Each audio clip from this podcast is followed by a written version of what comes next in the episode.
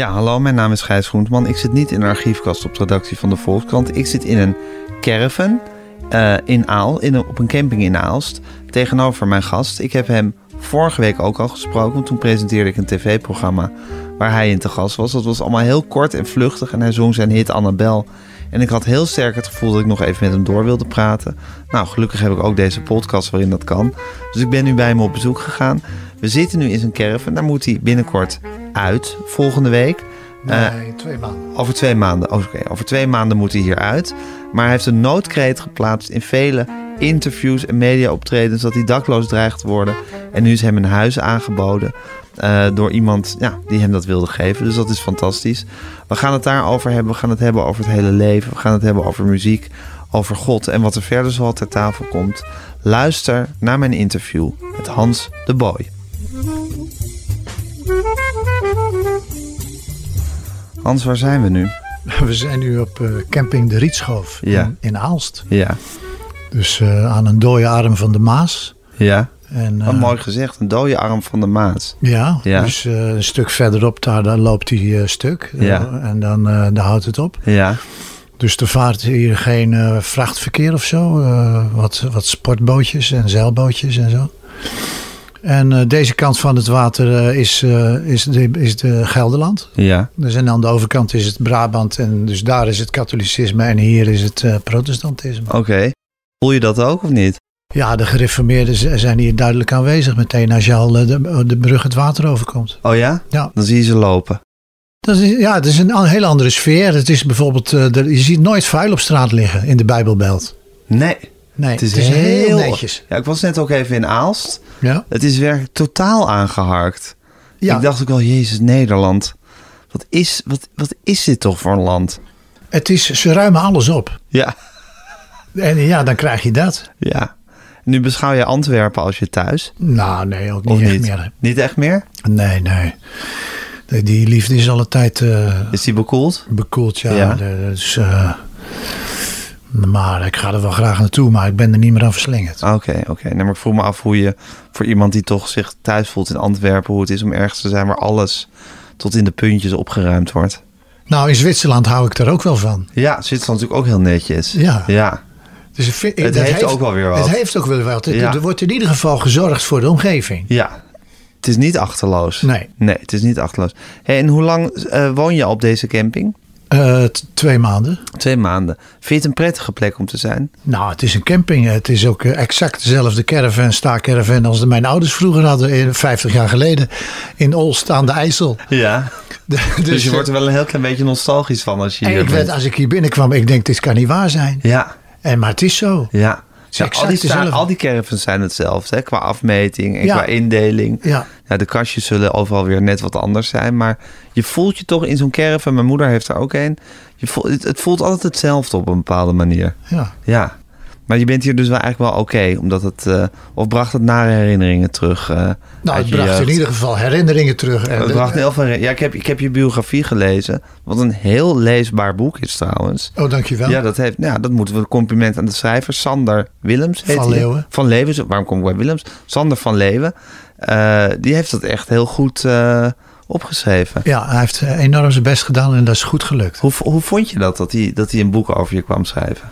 Nou, hij had dat eh, vier jaar geleden ongeveer. ehm, had hij eh, gebeld om, met de vraag. Voor corona was het, twee jaar voor corona. En of, dat, of dat ik er zin in had. En ik had er helemaal geen zin in. Want ik had het gevoel dat ik dan eh, net zo vergelijkbaar eh, op dinsdagmiddag op de, op de couch van de psychiater moet gaan liggen. Ja. En dat eh, anderhalf jaar aan een stuk. Nou, dan draag mij maar weg dan. Daar had ik helemaal geen zin Hou je in. daar niet van? Daar, daar hield ik helemaal niet van. Nee. Maar na de, de- dat ik zelf in het ziekenhuis had gelegen, een week later heb ik hem opgebeld en gezegd van we gaan eraan beginnen. Waarom? Ja, omdat er een doodservaring was en die, die heeft ervoor gezorgd dat eh, ja, dat is een eh, enorm ingrijpend iets. En je gaat opeens de dingen doen waar je van dacht van, oh, die, die eigenlijk aan het uitstellen was. Dus eigenlijk vaak ook cadeautjes die dat je niet wenste uit te pakken. Ja. Zoals een boek, eh, een, een boek dat er over, over je geschreven wordt. Dat is ook iets, dat is ook iets angstaanjagends, maar ook iets moois tegelijkertijd. Ja. En dat durfde je niet aan voor die doodservaring. Nee. Nee. Hoe was dat, die doodservaring, Hans? Eh, dat was eh, eh, ja, heel, heel overtuigend van de andere kant, laat ik het zo zeggen. Het, het, het, het zag eruit alsof het echt was.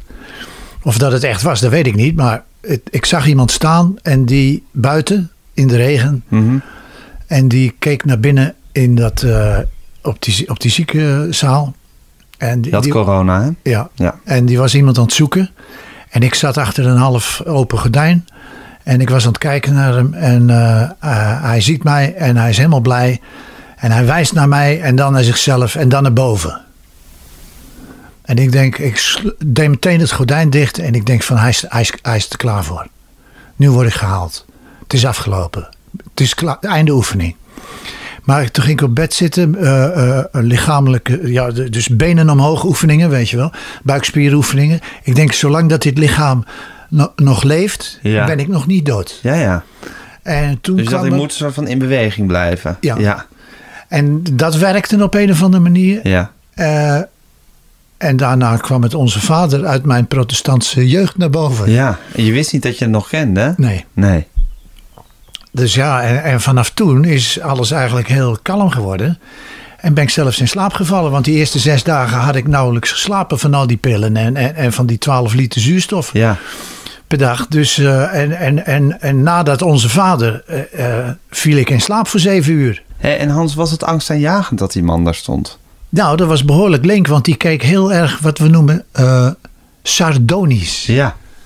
Ja, Ja. ja. die Ja. staat erbij te kijken. Hij zegt nee, maar hij knikt ja. Ja. Ja, ken je het? Ja, ja. Ja, nou, ik Ja. ook. Dus, dus, dus die is niet te vertrouwen. Nee. Maar bij nader inzien kon die daar helemaal niet staan. Want het was, dus was geen terras buiten. Het was op vier hoog. Er was gewoon een raam. Dus er kon daar eigenlijk helemaal niemand staan. Nee. Dus je hebt hem of gehallucineerd, of het was van iemand van gene zijde eh, die je kwam halen. Ja, dat zullen we nooit weten. Dat zullen we nooit wat het Is, weten. wat het is geweest. Nee. Een van de twee. Maar in ieder geval vond je dus eh, het doodgaan. Want je hoort ook wel eens mensen die het hebben over een wit licht en iets heel moois waar ze naartoe gaan. Hè, als ze die bijna doodervaring hebben. Ehm, maar je vond het niet een prettig, je vond het geen prettig vooruitzicht om met deze sardonische figuur mee te moeten. Nou, ik was alleen maar aan het huilen. En dat was eigenlijk genoeg. Dus als je begint te huilen, dan, dan geef je over. Dan geef je toe. Dan, dan, dan, dan, eh, dan protesteer je tegen niks. Hey, en Hans, zou het kunnen dat je op dat moment eh, gewoon nog niet klaar was om dood te gaan? Dat je nog dingen moest doen in je leven? Nou ja, dus ik was van Den Bosch naar Amsterdam gereden in, Ja. in zo'n in zo'n eh, ambulance. Ja. Op vrijdagmiddag in de regen. Ja. Dus dat was volle file in Nederland. En er zat een verpleegster achter in die auto. Die hield mijn arm vast. En die zei de hele tijd van... Maar je moet wel Annabel blijven zingen. En ik had zoiets van... Meen je dat nou? Jezus, Hans, sorry dat ik zo vaak Jezus zeg, maar allemachtig Hans, dat je op dat soort momenten Ja. nog met die, met, die, met die ene hit van je geconfronteerd Ja. wordt. Ja, echt waar. Ze zegt, nee, maar, nee, maar je moet ermee doorgaan hoor. Nou, je moet nou niet ophouden hè. Zo, Je hebt het nog echt een paar keer te weinig gezongen. Ja. je moet het nog een paar keer zingen. ja. Ja, dat zei ze met heel besliste stem. Ja, maar heel lief, heel lief. Heel lief. Heel lief.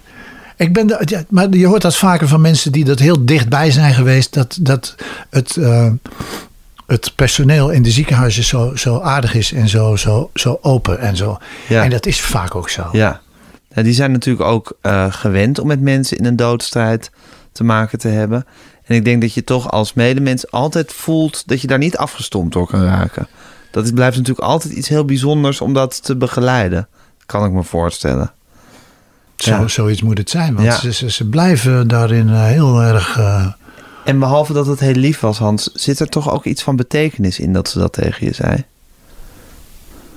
Ja, in wezen wel. Dus ja, kijk, als ik iets eh, bereikt heb in mijn leven, dan is het niet eh, naam en faam, maar zijn het een paar liedjes. Ja. Dus het, het is een melodie. Ja, En dat is wel heel mooi. ja, Dat, dat, dat de melodie overblijft. Kijk, Ja. de, zangers die verdwijnen, maar de liedjes die blijven. ja, ja. En die moet je gewoon zo lang mogelijk blijven koesteren en uitdragen. Ja, Ja. dus ik ben bijvoorbeeld nu bezig met een. eh, ik wil een liedje schrijven Hans en Frans. En dat heet eh, Dak boven mijn hoofd. Eh, eh, wat je ook gelooft. Je hebt een dak boven je hoofd. Nodig, je hebt het echt nodig.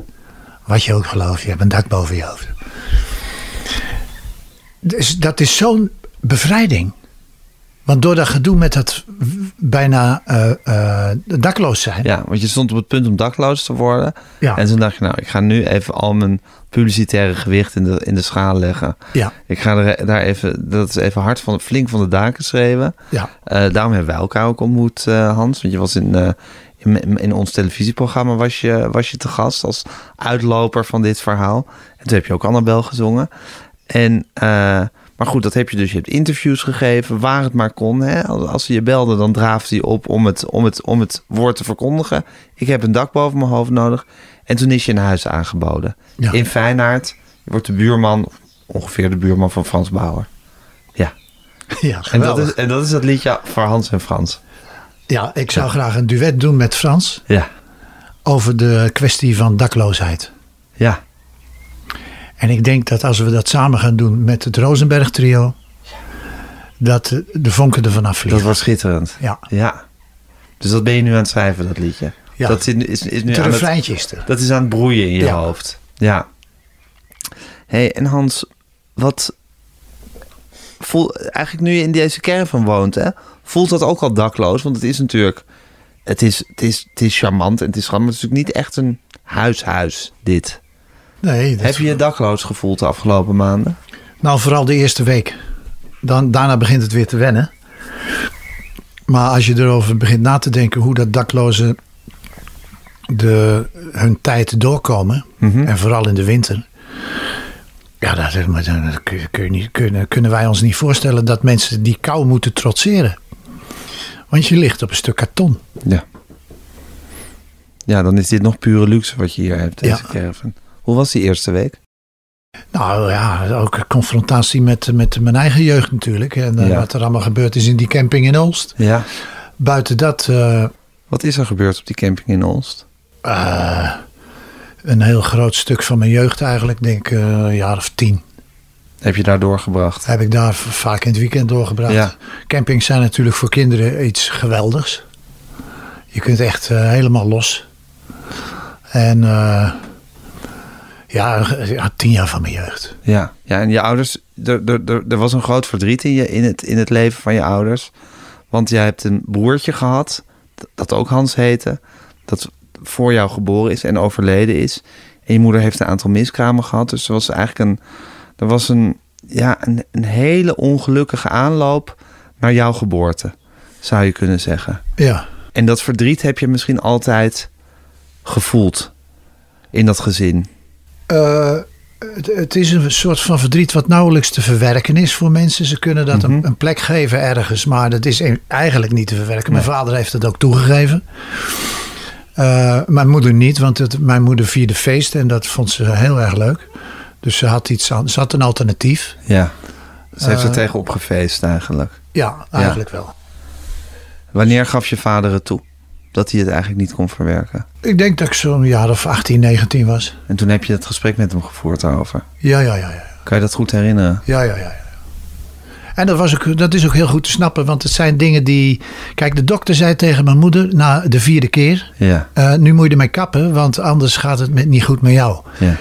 Nou ja, maar haar kennende.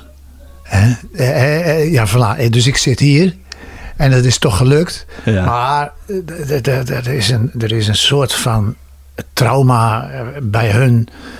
wat eigenlijk niet op te lossen is. Nee. Dus ja, daar moet je maar mee leren leven. En oftewel overleef je dat, oftewel ga je er zelf aan onderdoor. Ja. En ze hebben het overleefd. Maar met, met, met, met dat verdriet of die, die, die geschiedenis achter zich aanzeulend. Ja. Ja, ja. En dus als je denkt aan die camping in Ols, dan denk je aan jullie gezinsleven en jullie drieën.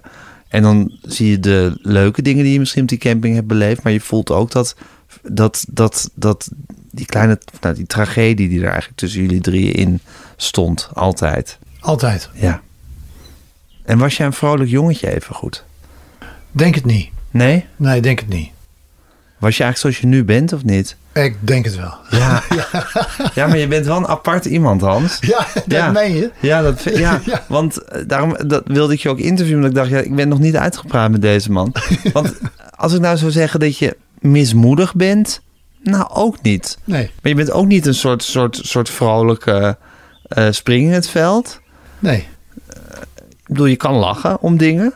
Er is spontane lach. Er is, spont er is spontane lach. Ja, zeker. zeker. Maar ook- er is eigenlijk ook alleen maar spontane lach. ja. Je kan niet, je kan Ik niet kan net niet lachen. alsof. Nee, je kan niet. niet doen alsof. Nee, dat gaat niet. Nee. Dus als je... net ook gemerkt met die foto's nemen. Ja. Er staan die twee vrouwen daar. Ja, je werd vlak voor mij, je zit in een publiciteitsgolf, Hans. Je werd vlak voor mij, werd je voor de Margriet gefotografeerd. Ja. Althans, je denkt dat het voor de Margriet is. Ik denk ja. het. Ja. Ja. Dus dan sta je daar. Ja, en dan eh, op een gegeven moment eh, eh, zegt dus de fotograaf, die zegt van, kun je ook, kun je ook lachen?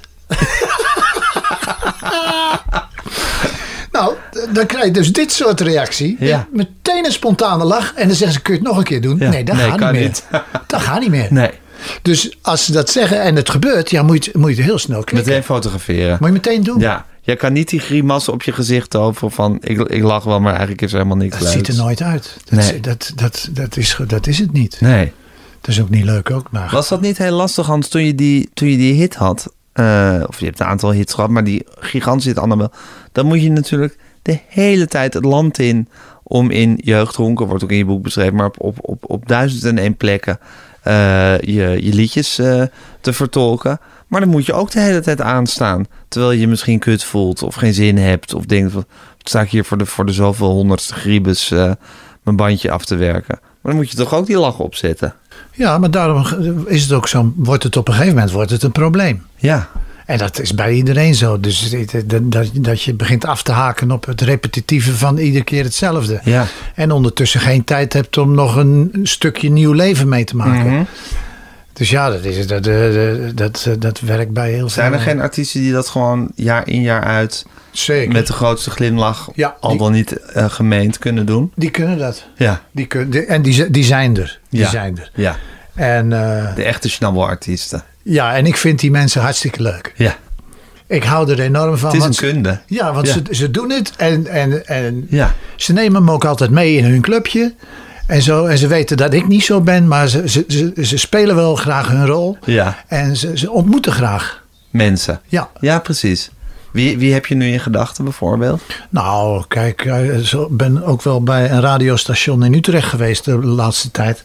En daar hangen zo nou, 500 foto's van Jordaanzangers. Ja, En die gaan allemaal naar dezelfde kapper. ja. En die hebben allemaal hetzelfde kostuum aan, dat is geweldig. Dus wie, ja wie, nou ja zo iemand. Ja, precies. Dat loopt er echt vol mee in Nederland. Ja, Tino Martin is zo iemand niet. Ja, Tony? ja. Tony Martin. ja. Ti- Di- Dino, Tino, Tino, Tino Martin heet die. Oké. Ja, ja, Ja. ja. En je zegt, ze nemen mij wel graag in hun clubje. Ja. Want je bent natuurlijk een beetje een van hen. Ja. Want je bent ook zo iemand met, met, met een top 40 succes achter zijn naam. Ja. En tegelijkertijd ben je natuurlijk van een heel ander specimen. Ja. Ja. Maar ze, of ze, ze appreciëren me wel. En eh, ze weten wel dat er iets anders is. Maar ik doe tenminste niet z- Ja. fuck Volendam, weet je wel. Ja. Hè? Dus eh, ik maak andere muziek en dat, dat vinden ze wel interessant. Ja, precies. Dat, Ja. eh, hij, hij, hij doet wel zijn eigen zin. Ja. Dat en wel. ondertussen kijk je niet neer op wat zij doen. Nee, dat voelen dus- ze ook natuurlijk. Ja, dus bijvoorbeeld uit een studio kwam ooit René Vroger. En die, stapt, die wil net instappen in een hele grote Buick. Ja. Zo'n echt zo'n hele grote auto. Ja. En ik kom eraan met een klein autootje. Ik zeg René, hoe komt het nou dat jij in zo'n grote auto rijdt en ik in zo'n klein kut Toyotaatje? Hij zegt, maar jij zingt tenminste je eigen liedjes. Ja. Wauw, Ja. dat vond ik wel een compliment. Ja. Van René Vroger. En een waarheid. Ja, ook. Ja. Hij zei, en ik niet. Maar dan, kom je wel, dan verdien je wel zo'n auto. Zeker. En dan reed hij ook lachend weg, weet je wel. Ja. Ja. Wat een leven heb je gehad, Hans. Jawel. Ja, ben- toch? Jawel. Ja. Heb je eigenlijk het idee dat, dat het leven je overkomen is of heb je het geleid? Nee, ik heb het niet geleid. Het is echt eh, ge- gekomen. Het is gebeurd. Het is gebeurd. En je moet eh, eh, op een gegeven moment moet je je, je, je moment nemen. Dus je moet je kop uitsteken. Als je iets hebt, als je iets hebt, dan moet je dus proberen te bereiken dat je, dat, je, dat je de dingen opgelost krijgt. En eh, daarvoor moet je je nek uitsteken. En dat is, daar is een hoop lef bij nodig. En heel veel Nederlanders hebben geen lef. Heb jij lef? Ik wel, ja. Ja? Wat, wat is een moment in je leven geweest dat je vindt dat je echt lef hebt betoond? Eh, nou, dat gaat altijd over liedjes dan. De rest vind ik eigenlijk niet zo belangrijk. Maar bedoel, zo'n liedje als eh, eh, Nooit meer van God los. Ja. Ja, dat heb, daar moet je eigenlijk wel lef voor hebben. Wanneer heb je dat gemaakt? In het ziekenhuis toen. Dus eh, dat, gaat, dat gaat om Annabel ook. Dat is toch wel iets. Dat is toch wel een fenomeen. Maar je vindt, toen je dat liedje Nooit meer van God losmaakte...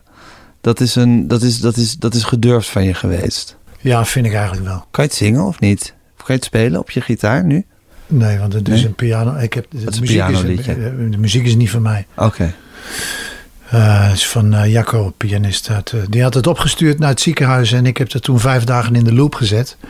En heb het, Hij, had hij melodie had hij, eh, op een bandje of had hij een Ja. mp3'tje van gemaakt Ja. voor je. Ja. En waarom kan je, kan je de tekst reciteren? Weet je het refrein of de. Nooit meer van God los. Nooit, nooit meer van God los. Nooit meer eenzaam in de nacht. Niemand anders heeft die kracht. Nooit, nooit meer van God los.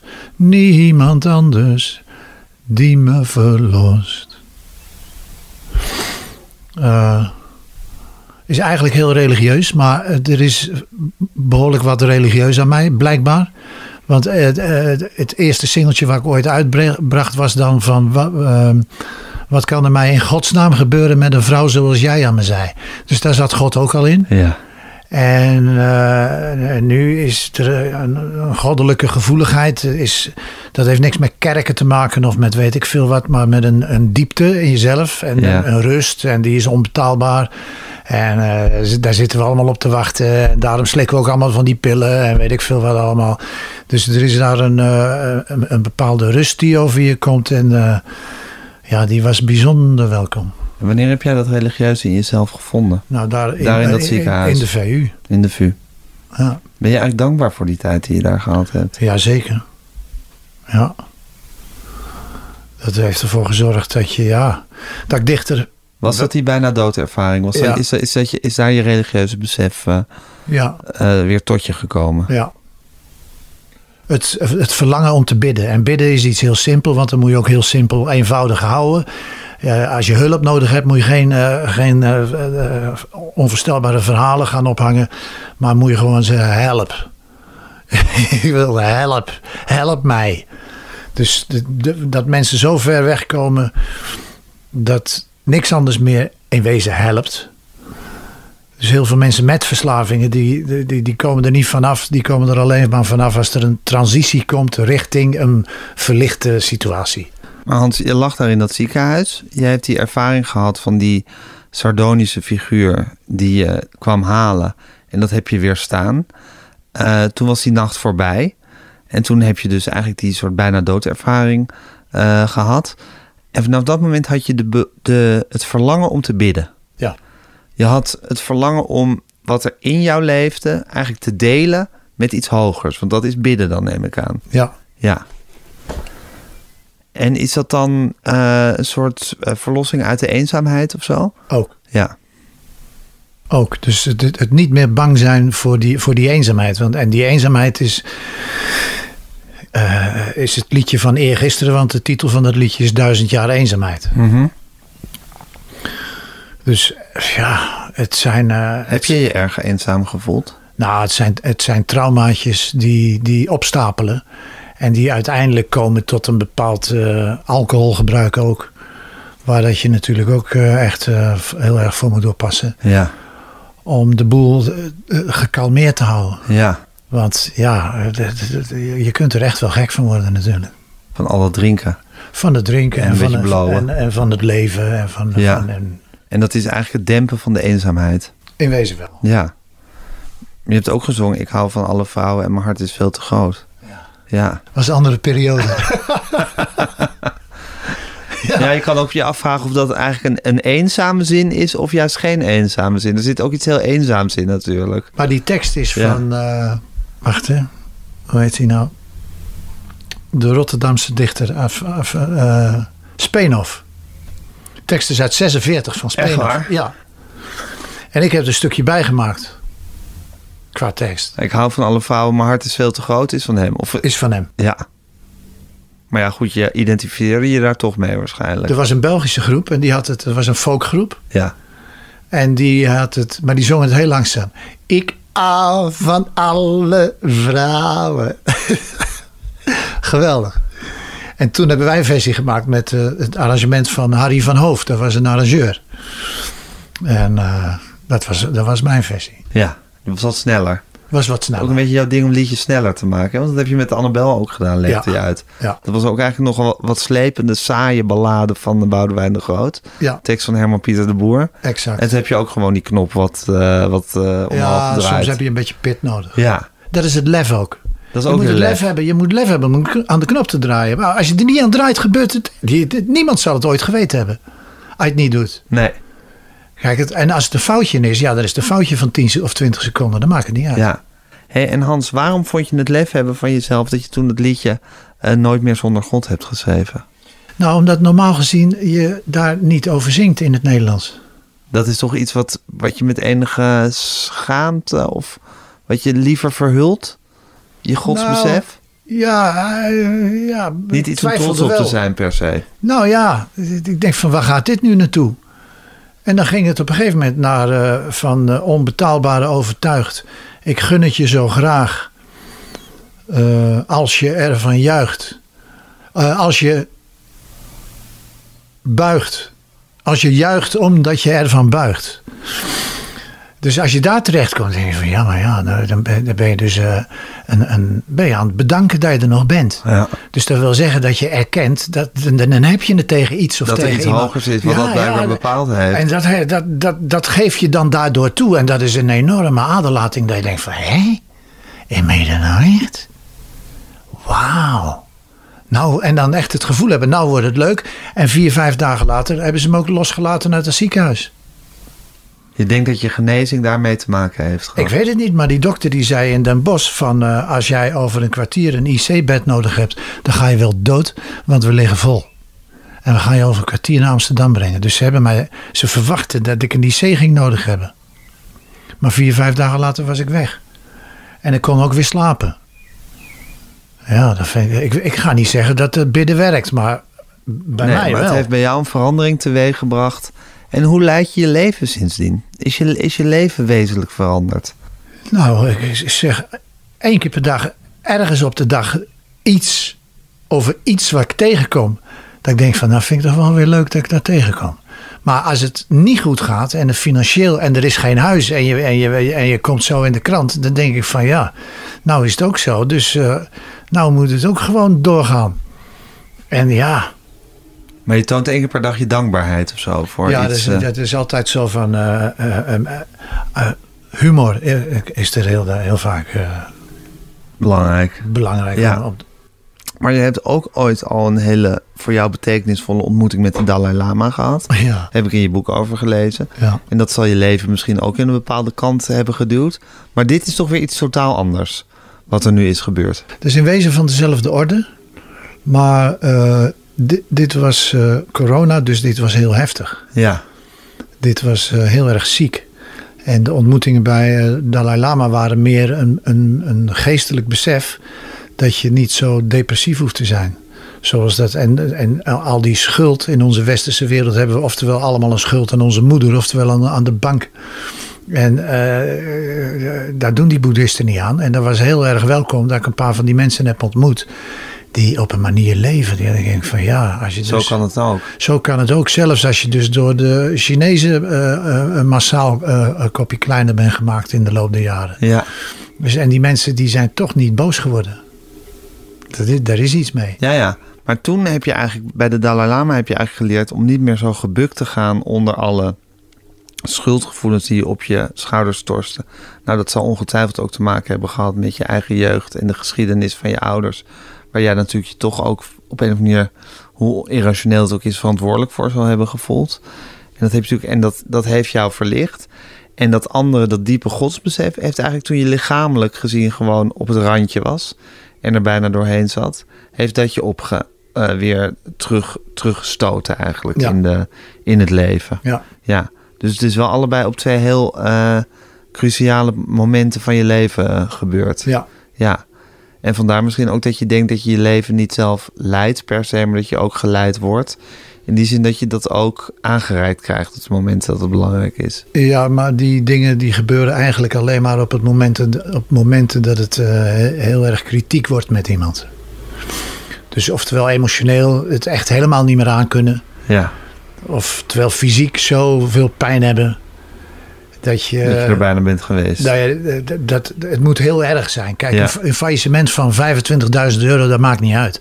Maar een faillissement van 25 miljoen, dat maakt uit.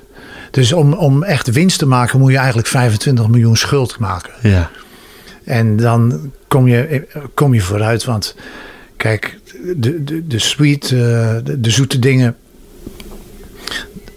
Als alles goed gaat, dan ga je niet bidden. Ja, dan, dan, blijf je alleen maar bedanken. Hè? Ja, doe- doe er dan wat mee, weet je wel. Maar het moet echt kut gaan. en dat heeft dus eigenlijk ook waarde als het echt kut gaat. Ja. Ja. En voel jij je eigenlijk gekoesterd of voel je je uitgedaagd door het leven? Allebei. Allebei. Jawel. Ik hou er wel van om. eh, ik heb wel het idee dat ik geholpen word. Er zit ook sinds 2018, denk ik, een vriend op mijn schouder. Ja? Ja. Waarom sinds 2018? Nou, hij noemde mij altijd Senior Gaanse. En eh, af en toe zegt hij dat ook. En dan, eh, Maar wie is dat dan? dat is een vriend van me die in de euthanasie is gegaan. Oké, En eh, een Spanjaard of niet? nee, een Belg. Een Belg, oh, maar hij noemde je senior Gansen. Ja. Oké. En hij, hij zegt het soms, in bepaalde situaties zegt hij Senior Gaanse, Gaanse.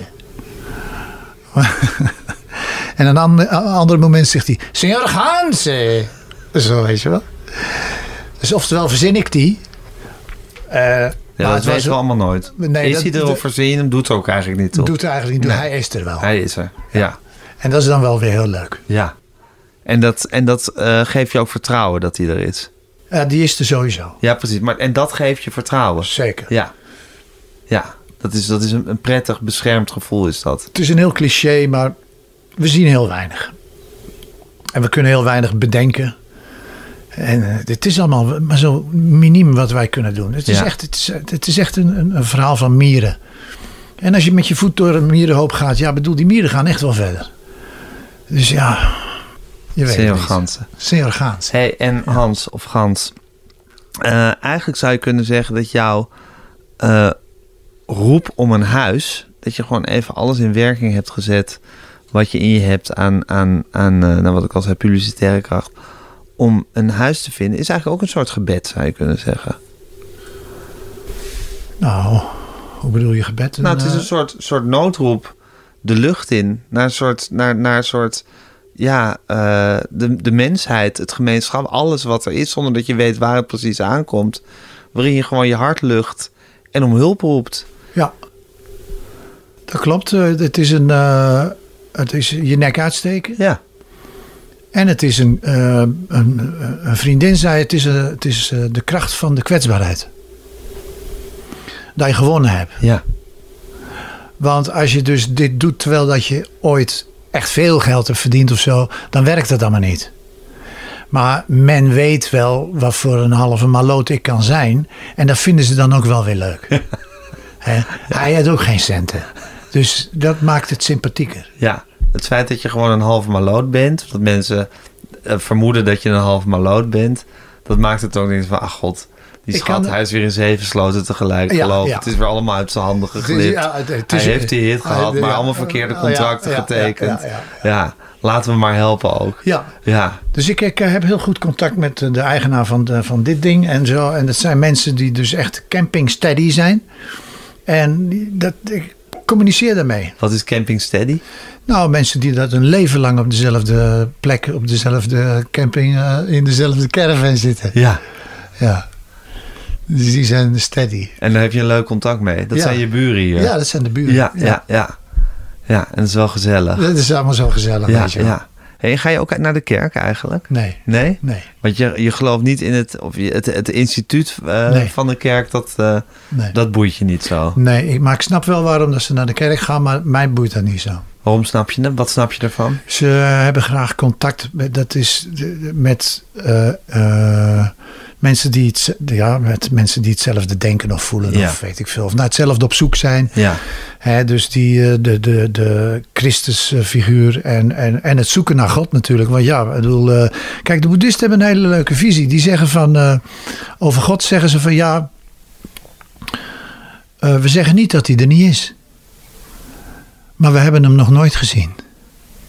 Dus ja, wat, wat moet je ermee? ja, En dat gevoel, dat heb ik soms ook als ik in de kerk zit.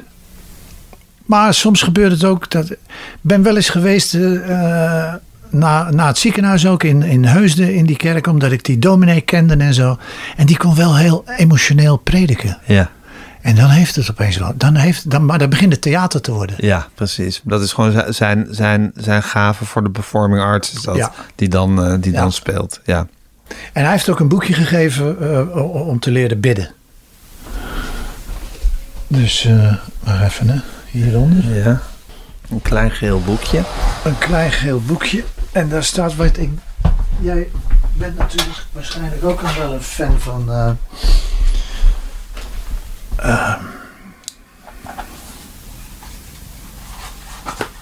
Ik moet wel zeggen, Hans, we zitten hier dus in een caravan. Het is hier niet heel ruim.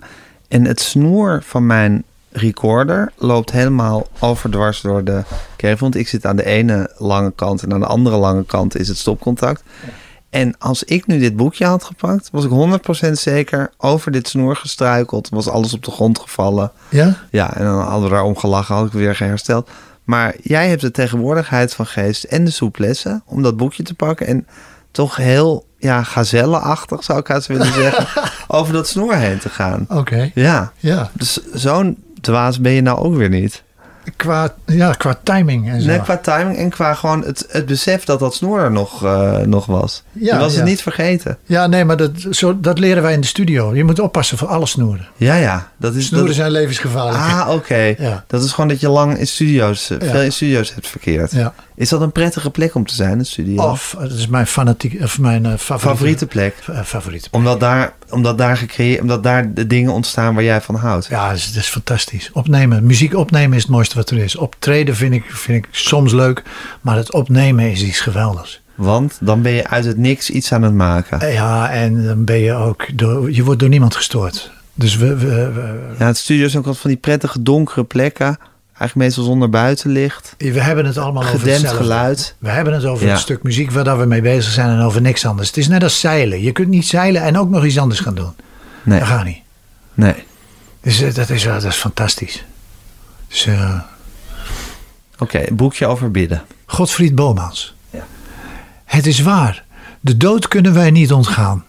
Dat is zo erg niet, want dan begint de grote logeerpartij bij een gastheer die zo boeiend is dat de tijd volledig stil gaat staan en eeuwig wordt.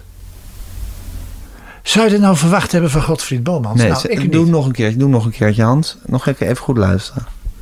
Het is waar. De dood kunnen wij niet ontgaan. Dat is zo erg niet. Want dan begint de grote logeerpartij bij een gastheer die zo boeiend is dat de tijd volledig stil gaat staan en eeuwig wordt. Ja, Ja. Dood zijn duurt zo lang. halleluja. Willem Wilming. Ja, Dood zijn duurt zo lang. Ja. soms eh, 49 dagen. Ja. En toch had je er dus angst voor, voor de dood. Toen hij je kwam halen. Maar dat was dus omdat het je moment nog niet was. Waarschijnlijk, Ja. Waarschijnlijk. Als hij weer komt en, het is, en je bent er wel klaar voor, dan zou je hem misschien, dan misschien niet met open armen ontvangen, maar wel gewoon aanvaarden dat hij er is. Ik ben ook wel een beetje nieuwsgierig. Naar, hoe het, naar wat, er, wat, er, wat er dan gebeurt. Ja. Ik ben ook wel dat ik denk van potverdorie, het zou toch wat zijn als je dat wist. Hè, dus ja, het is, het, is, het is ook wel spannend. Geloof je in het niks? Maar wat is dat? Het niks. Nou, hetzelfde als voordat je geboren werd. Ja, denk je dat? Ja, hetzelfde als voor je geboren werd. Ja, misschien zitten daarvoor ook weer fases die dat uiteindelijk weer terugkomen bij je vorige keer.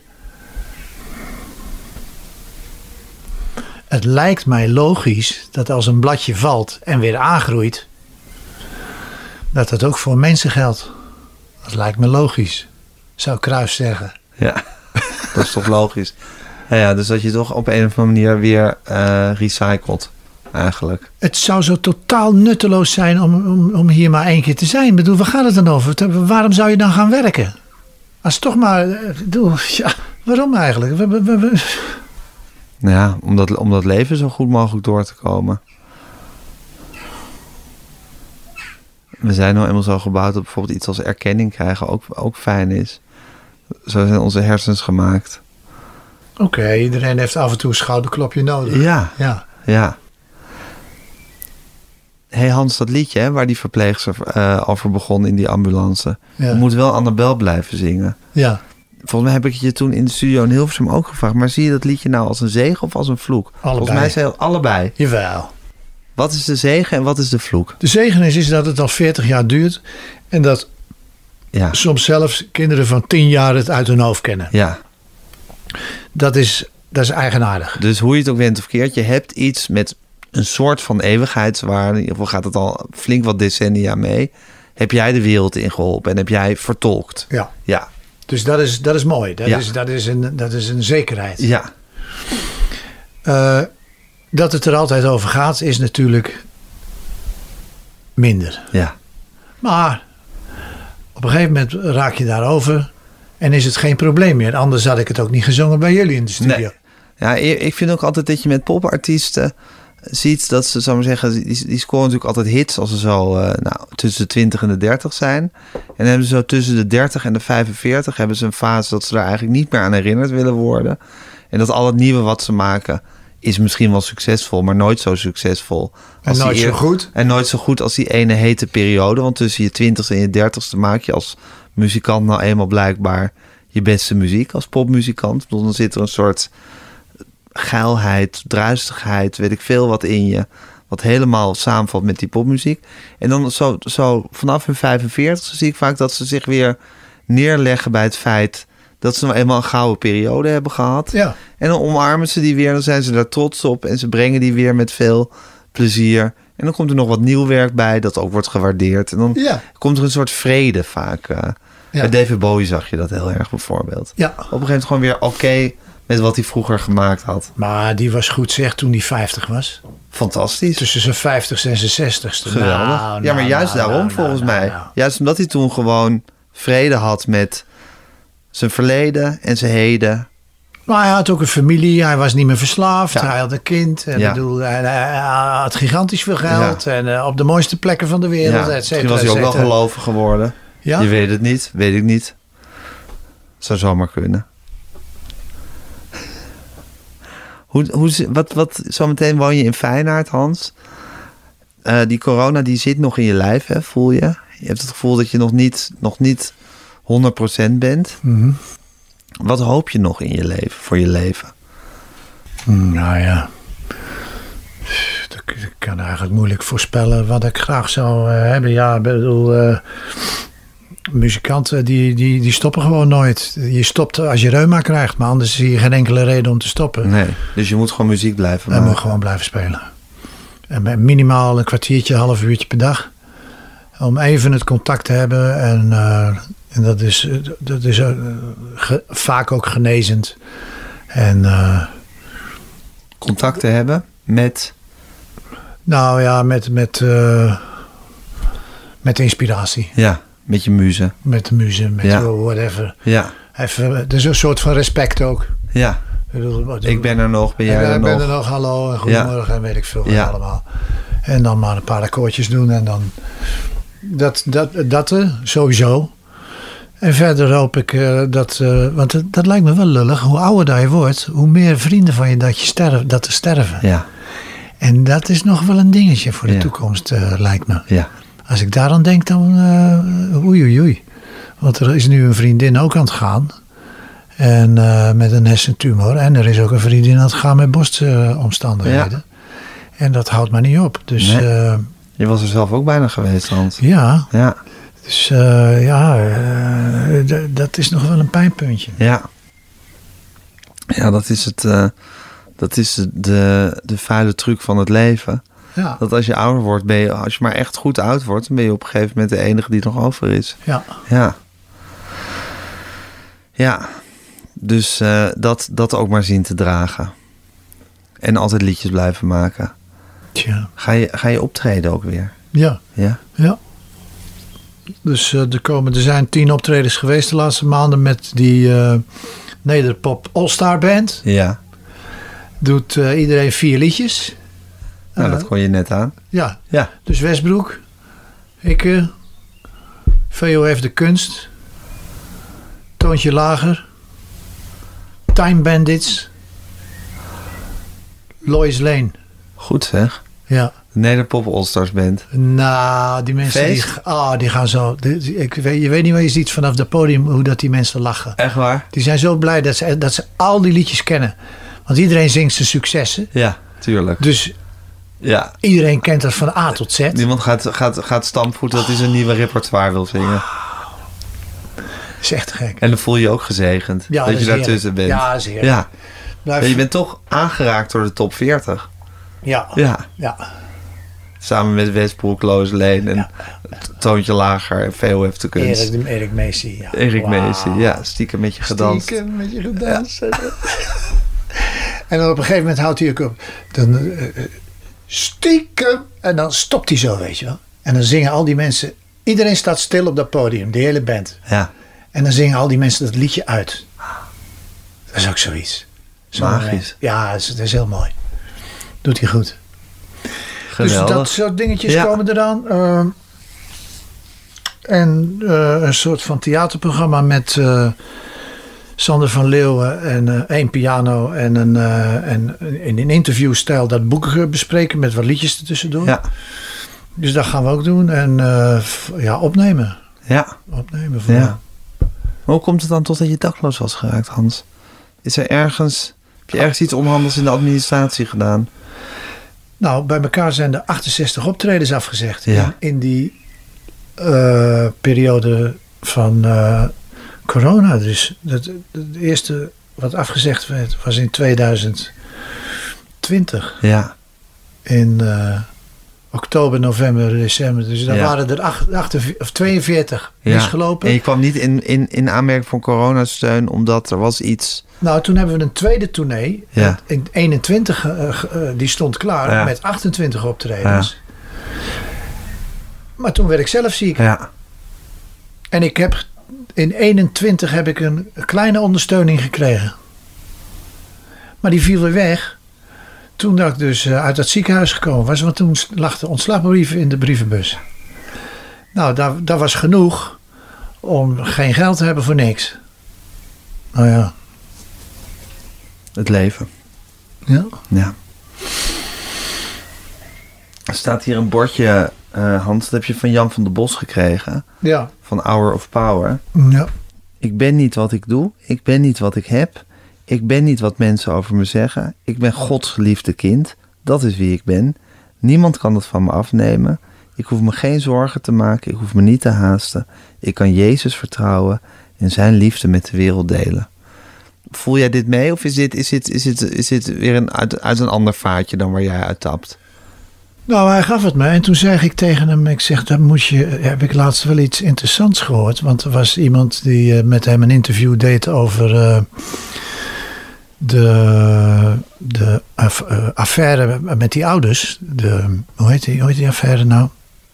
Eh, Ruinerswold, of niet? nee, met die, met die kinderen, met al die kinderen, die, die ouders met... eh, Die al die kinderen in die kelder hadden zitten. Nee, die, ver- Oh. die, verdwenen, die verdwenen kinderen bij de kin- kinderopvang allemaal. Die, Oh, de, de toeslagenaffaire. de toeslagenaffaire. Oh, de toeslagenaffaire, sorry. Ja, er was iemand komen praten Ja. bij hem in het programma Ja. over de toeslagenaffaire. En eh, die wou ook in één keer met mij over van alles praten. Ik weet ook niet waarom. En eh, eh, het gezicht van die man stond mij totaal niet aan. En, maar hij had het over die hele affaire. hè. Maar er blijken ook 400 kinderen te zijn, te, die zijn komen te overlijden. Ja. Dat niemand weet dat, dat dat weer mogelijk is. En, en, enfin, dus ik ben dat interview aan het doen met die Jan. Ik zeg, ja, maar je weet toch wat Jezus gezegd heeft over die man met de affaire, met de kinderaffaire. Hij zegt, dus, ik zeg, het is twee keer geweest dat, die, dat Jezus dus eh, kwaad is geworden. Dat is de eerste keer om, om geld wisselen en om, eh, om zakken vullen. Ja. En de andere keer was het eh, op, een, op een boot op het water, waarin dat hij gezegd heeft dat mensen die kinderen misbruiken, een, eh, een touw om hun nek mogen met een hele grote steen en mogen zinken naar 120 meter. Dat heeft hij ook gezegd. Dus eh, ik zeg, met de affaire, los het lekker zelf op. Want daar zit natuurlijk nog wel iets heel erg. Ja, ja, ja. Dat is heel wrang. En het gezicht van die man stond je niet aan die daarover kwam praten. Nee, nee, nee, nee, nee. Typisch politiek. Dus iets moeten verkopen. Iets, Ja. En politici wantrouwen je over het algemeen. nou ja, De ene meer dan de ander, maar je kan, is, aan, je mooi. kan aan iemands gezicht zien. De laatste tijd wel, ja. Is dat iets van de laatste tijd? Jawel, denk ik wel. Ik heb het nooit gezien, maar ik zie tegenwoordig wie staat te liegen. Dat wel, ja. Gelukkig. Je ziet de leugenachtigheid. Hoe zie je dat? De ogen. Dat, dat, dat, ja, Is dat eigenlijk prettig als je dat ziet, eh, Hans? Nee, Nee, hè? nee. Dat lijkt me best wel een last als je, dat, eh, als je de hele tijd bij mensen ziet of ze de waarheid spreken of liegen. Ja, dat is heel, dat is heel lullig. Ja, Maar ja, ik bedoel, daar, daar, ja. Het is, het is ook eh, informatie. zeker. Maar sommige informatie kan ook belastend zijn om te, om te hebben. Ja, oké. Ja. Maar ja, ik bedoel, als het om dat soort van thema's gaat, eh, en dan vooral kinderen, want daar, daar, ja, nou ja, daar hebben we het laatste nog niet van gezien. Ook in dit land niet. En waar hint je nu precies op, Hans? Op, ik, ik snap niet hoe dat er 2000 kinderen kunnen verdwijnen. 2000. Ja, dat is wat ik doorkrijg aan informatie. Maar net zei 400, maar... Nee, er zijn van die 2000, zijn er zijn er blijkbaar 400 kinderen gestorven. Ah, oké. Tenminste, daar praat men toch over Ja. in de Tweede Kamer. Ja, dat is ook weer ingetrokken volgens mij, dat getal. Maar goed, er is, er is natuurlijk van alles heel erg misgegaan. Ja. En jij denkt dat daar rare dingen zijn gebeurd. Nou, ik denk het niet alleen, dat weet ik wel. Hm. En wat moet je daarmee, Hans? Nou, eh, Wat moet je met die informatie? Wat moet je, wat moet, je, je hebt zo'n sterk gevoel over dingen. Heb je dan een plicht om daar iets mee te doen? ja, sommige mensen voelen die plicht. Ik niet. Maar er zijn mensen die, die spannen zich in voor, weet ik veel wat, voor, eh, voor dakloosheid. Ja. Sommige mensen spannen zich in voor verdwenen kinderen. Er zijn er nogal wat verdwenen of spoorloos, of weet ik het. Andere mensen spannen zich in voor de voetbalclub. En jij kiest de dakloosheid. Ik ben nu dakloosheid tegengekomen. Ja. Dus dan maak je daar, eh, dan gebruik je daar je stem voor om daar wat eh, eh, over te delen met de wereld. Nou, misschien moeten Hans en Frans wel een stichting oprichten. Ja. Moet je toch een beetje van je goede kant laten zien. Heb je al contact met Frans gehad hierover? Nee, maar Nee. volgende week wel. Ja? Ja. Dan spreek je met hem af. We gaan een, eh, een bak ba bami eten bij de Chinees. Gezellig. Ja. Hans, wil je een liedje zingen of niet? Ja, die gitaar die ligt daar zo aanlokkelijk. Maar misschien ben je helemaal niet in de stemming om een liedje te zingen. Een liedje te zingen, hè? Nou, ik ben altijd met het laatste liedje bezig. Nou, mag ik het laatste liedje horen? Ja, dat mag je horen. Kijk, en, ik zou van mijn eh, Facebook af willen. Hoe doe je dat? Weet jij dat? Nee, dat is ik heel moeilijk. Je wil je account deleten. Ja. Ja, dat is moeilijk.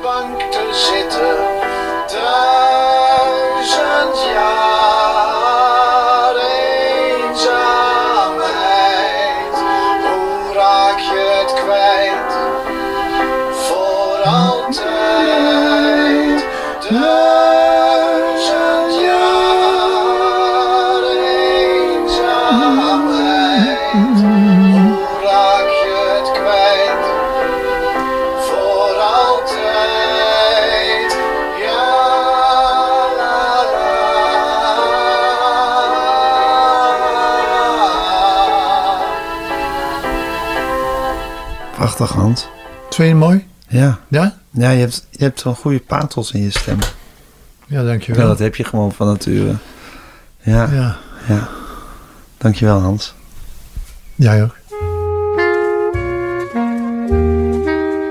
Dit was met Groenteman in de kast met Hans de Boy. Mijn naam is Gijs Groenteman. Ik maakte deze podcast samen met uh, Tamer Bot en Fanny van der Rijt redactie. Eindredactie Corien van Duin. U kunt ons een mailtje sturen, podcasts.volkskrant.nl. U kunt ons volgen op Instagram, @metgroenteman. En mijn uh, verzoek, geef ons alsjeblieft lekker veel sterretjes.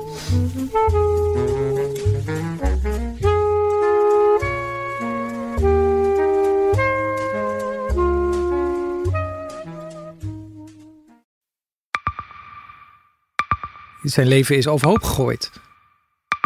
Plus dat heel veel mensen hem niet geloven. Vrienden niet, die, die denken, ja, hij is gewoon gek geworden.